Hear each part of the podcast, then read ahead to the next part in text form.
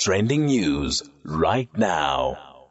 Our time is nine minutes past four, so we discussed that exactly. Looking at social media in the last 72 hours with Atlehang Molefe, our social commentator. How are you this morning, Atlehang? I'm well, thanks, and how are you, Asanda? I'm good, thank you. Happy Monday, a great start to the week. We need to be mindful. We're going to talk about that uh, later. Our quote of the day talking about being in the moment and not stressing too much. Let's usher a good week, Atli. Yeah, hopefully. Hey, I'm quite optimistic about it. Yeah. Uh, did you discover any new series? What were you watching this uh, weekend on TV? Mm, nothing much. I didn't discover anything to be okay. All right. Yeah. Let's talk uh, hashtag local government elections. The IEC's urgent application being heard before uh, the Constitutional Court. Firstly, the major arguments.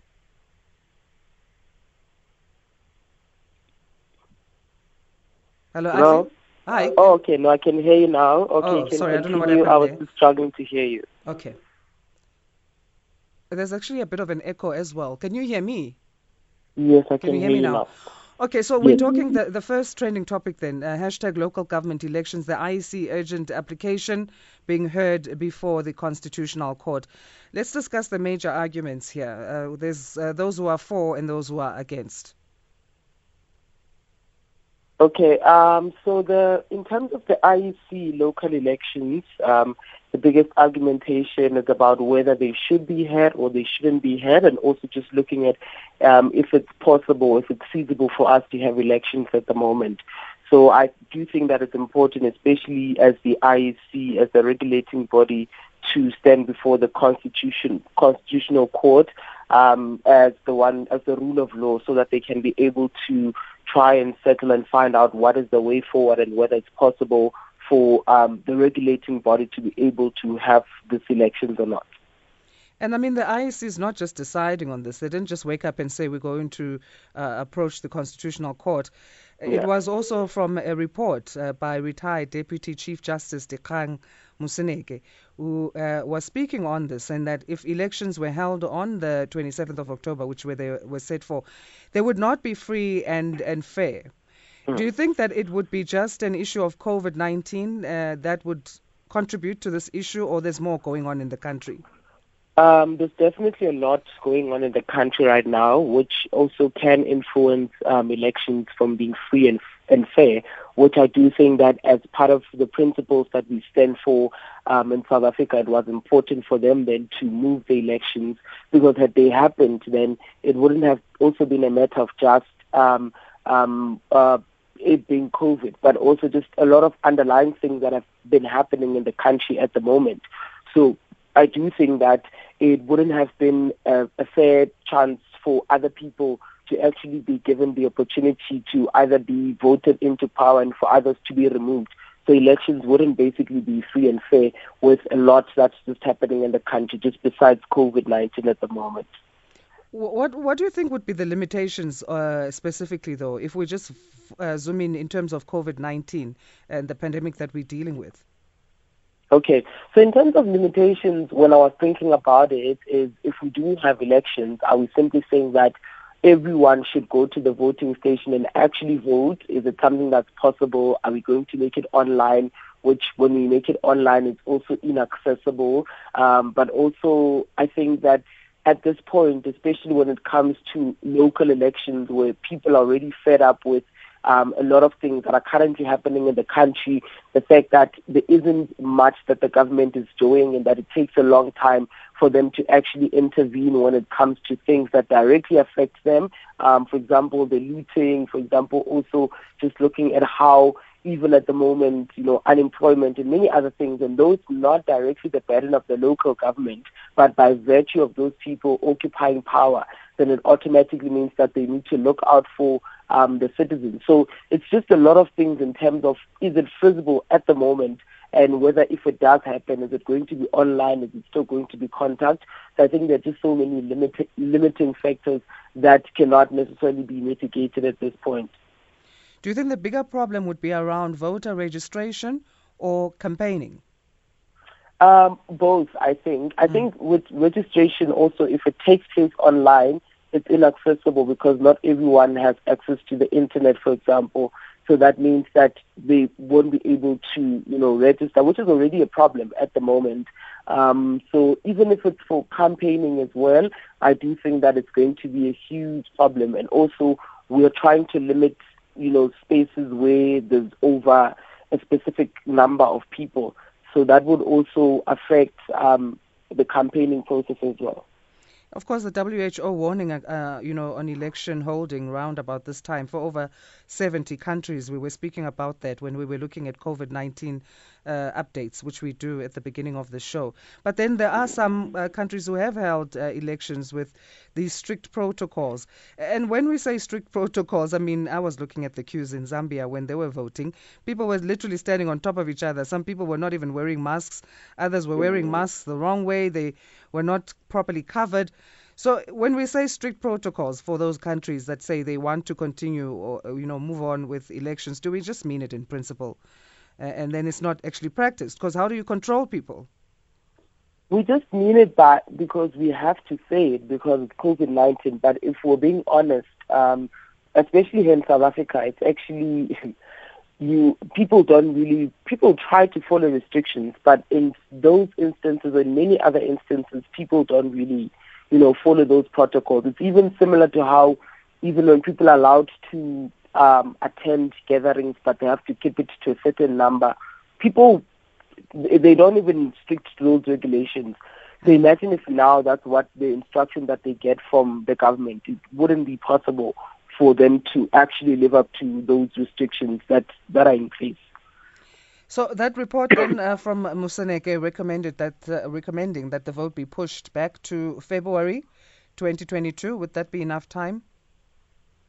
For all these um, issues hopefully to be resolved? It is. Yeah, hopefully it is. I think at this point, even if they shifted then, um, there's just a couple of months left be- before Feb. So hopefully by that time, everything is better and that we can actually vote as, as, as people. We can have free and fair elections. Okay, the, the DA's uh, criticism uh, of the IEC saying they waited until the last minute to approach the courts. What do you make of that?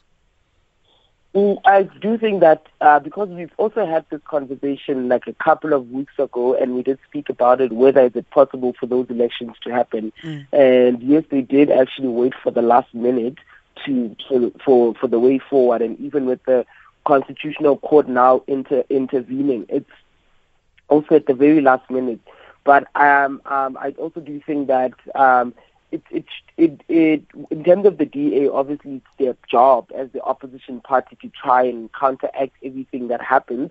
Um, so I do think that even though it's late, but the fact that it's happening at the moment, it's not like many things would, would were done at that particular moment where the constitutional court intervened. So it's not really a train smash, but they did wait for the last minute action. Okay.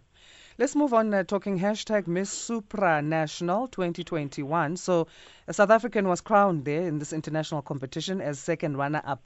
Thato Mosehle, that 26-year-old. Uh, what do we know about this pageant? What is it about? Um, I don't know. I just know that when it comes to like when um, when people go, when people when it comes to Miss South Africa, then they select three three different people, and then they also enter different, you know, different pageants. And she had to go to Supernatural, and then the other one is um, Miss Universe, and then the other one is Miss World, something like that. But I don't know really much about pageants, to be honest, or that one specifically. Um, and I couldn't even get enough time to watch it. But I mean, we're all celebrating the fact that she's a second run, runner-up for um, the Supernatural. And this took place in Poland. Where was it aired? I didn't even know about it.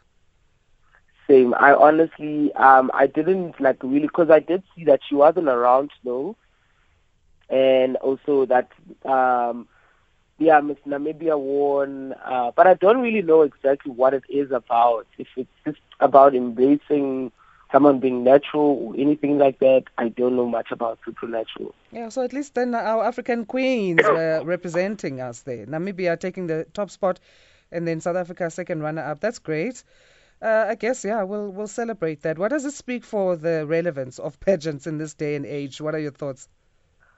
Um, I mean, at the moment, beauty pageants, a, yeah. Yes, there's just a lot happening that people don't necessarily pay attention to them. So it's like slowly losing their relevance.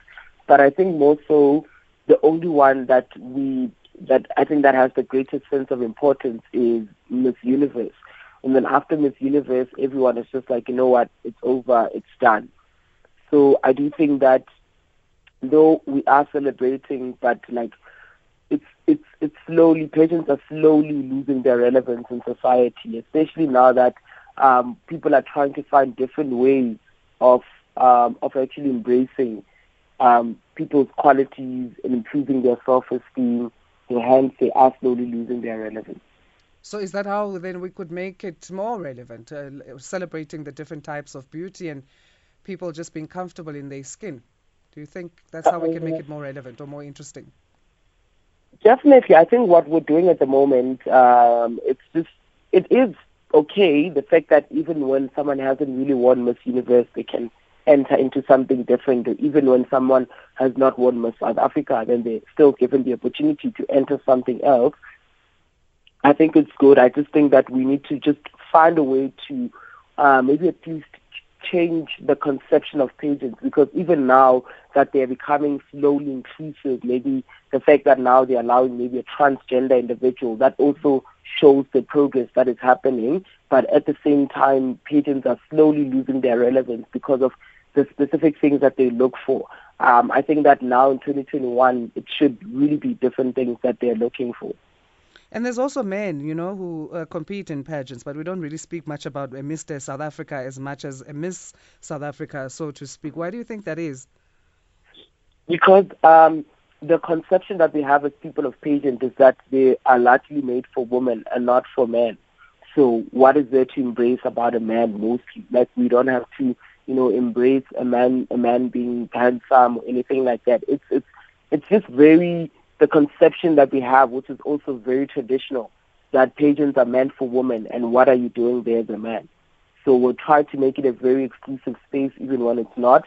Hence, we celebrate more women who enter into pageants as opposed to men. But I also do think that it has a lot to do with the fact that the very inception of it was to um, allow women to improve on their self-esteem, on their confidence. So hence, we celebrate more women because the conception is that as a man, you are not necessarily, you don't have those problems. So what's the point of actually celebrating you, even if you do win Mr. South Africa or Mr. Universe? Mm-hmm. Okay, hashtag Nosiviwe Mapisa Nqakula now. Uh, opposition party is objecting to her election as the new speaker, citing that uh, there's uh, some serious corrupt allegations that she faces. Uh, the the other candidate was DA's Dr. Annelie Lotriet. What are your thoughts on uh, this uh, new election? I think the first thing, even though um, she is, because we did have a conversation about her not so long ago as mm. well, even though she has corruption allegations, um, um, I do think that if they want it to be fair, then they should obviously allow for people to vote for it to be uh, to get into power. But also even the fact that the opposition party doesn't want her to occupy power, but they want someone within their own space to do that, then it also just shows that um, in terms of parliament also, it's just, even though it's majority rules, but it, it also just shows that they get to decide who they want to occupy that position. So eventually she will definitely occupy that position even if they wanted to or they don't want it to because of the, the the majority party, the party that holds the most votes in parliament, is the ANC at the moment. So even if they do wanted to occupy that seat, she definitely will get um, the opportunity to do so. And uh, two major allegations on on um, National Assembly Speaker Nosiviwe Mapisa Nqakula. Uh, back in 2020, in September, she received a presidential reprimand for charting a military plane to Zimbabwe. We know that story. And then also, uh, April 2021, she gained 5 million rand from a defense service provider with an investigation that's pending there by the Joint Standing Committee on defense. Can it be a case of we forget and forgive uh, these issues and just let her do her job?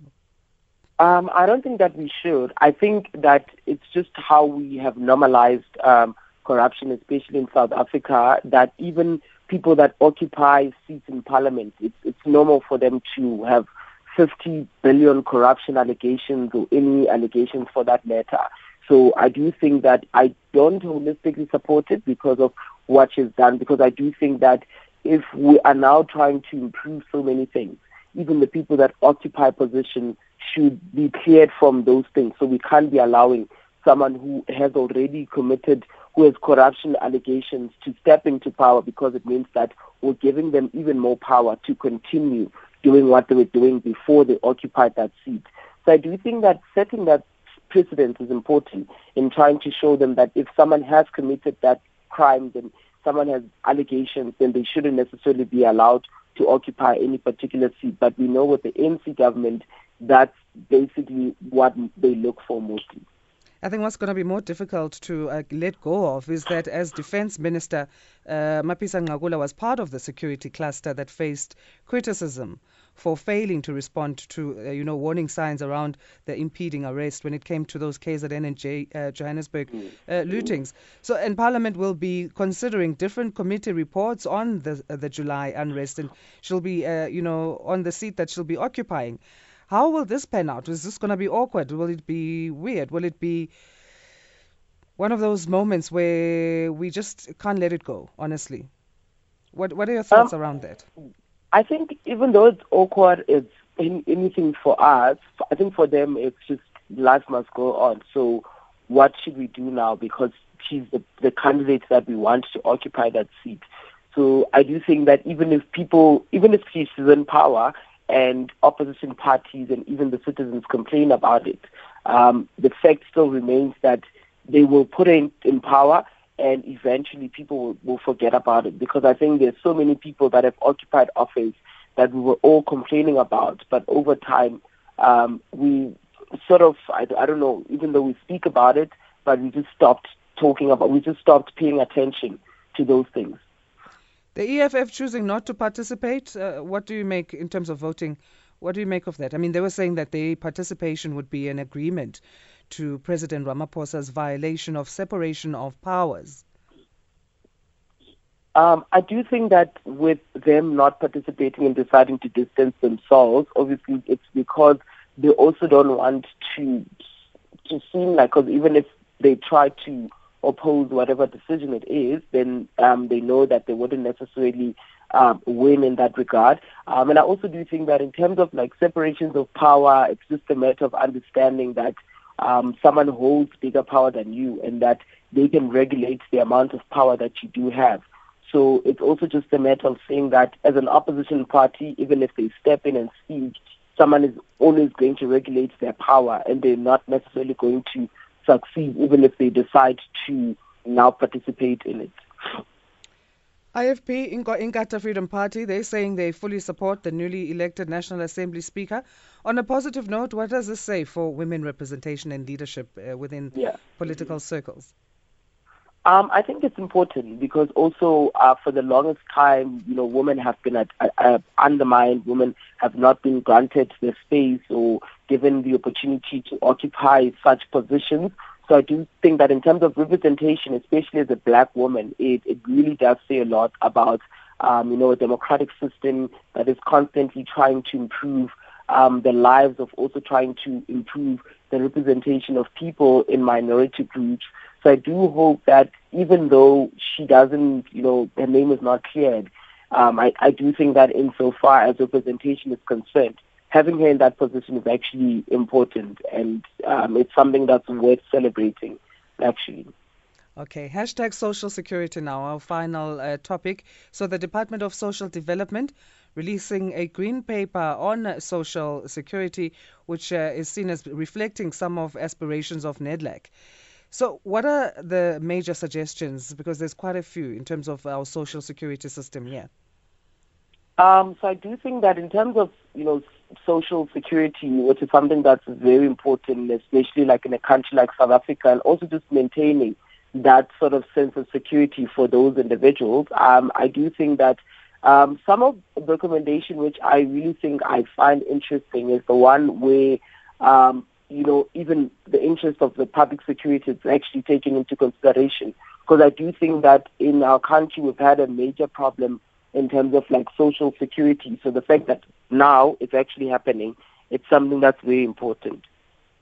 Unions are slamming the plan. They're saying this is an additional tax on workers struggling to make ends meet, as it, it will be targeting retirement and savings. What are your um, thoughts there? Yes. So I do think that even though unions are finding it very difficult, especially when it comes to people's savings and so on, um, I do think that now it's just a matter of also just trying to be, you know, more op- open-minded. But I know that it's difficult uh, for people to accept that sort of open mind, to be open-minded, especially when it concerns their own money. So I think that for now, we just have to be very optimistic about it and hope that it is going to be successful in the long run. And I mean, the other challenge, or, or those who don't really uh, agree with this green paper is this 8 or up to 8 or 12 percent that uh, employees will be contributing, they'll be compelled to contribute to this fund. It, it's going to be run by government. And this is coming at a time when public confidence in state owned entities is not so great. That's true. Um, so hence I was saying that in terms of like, you know, maintaining social security in South Africa is important because at the moment when um, you know, public interest or public security is not maintained, it's difficult then for people to have faith in a government that is consistently failing them. Hence, it's going to be a very difficult thing. So even if it does happen, it, it means that it's just a matter of taking a leap of faith and hoping that government policies are going to be effective in the long run. And it may be several years excuse me, before this uh, proposal yeah. uh, is implemented, if it will be uh, implemented. But the argument of business that uh, the retirement needs of uncovered workers could be dealt with in a separate scheme without including those who already have adequate cover. Mm. What what do we make of that? Because we we yeah. we're not looking at uncovered workers also. I think it's important that now we actually find a way to protect them as well, um, because also in terms of you know trying to be more inclusive, especially in those government policies, um, I do think that they also just need to make sure that they create a system that can be able to you know protect them and make sure that even those who are uncovered can be able to have that sense of security, and those who are uncovered can also just have faith in the fact that it will work out and that they don't have to constantly worry about it. Um, so knowing our government also, it's like you try to be optimistic, but at the same time you know exactly what what can happen. So I do think that at the moment now, even when I try to think about it in terms of which policies then needs to be created to make sure that they are also included in the system, um, I do think that there's a lot that needs to be done in terms of making sure that those concerns are taken care of by the government. All right, a message from uh, Sandile just to wrap up our trending topic saying, Hi, Asanda, unfair elections started when the IEC said, Let us elect our ward councillors. One week was not enough to make a preparation of electing new councillors. Let's leave it there then. Uh, Atlehang, thanks again for joining us. Happy Monday, happy new week, and uh, please be safe. Thank you so much, and same to you, Asanda. Okay, if you find a new Thank series, you. please let me know because I'm looking for something to watch on TV, hey? No problem, that's okay. All right. Atlehang Molefe, a social commentator discussing uh, trending topics. Our time is now 4.32.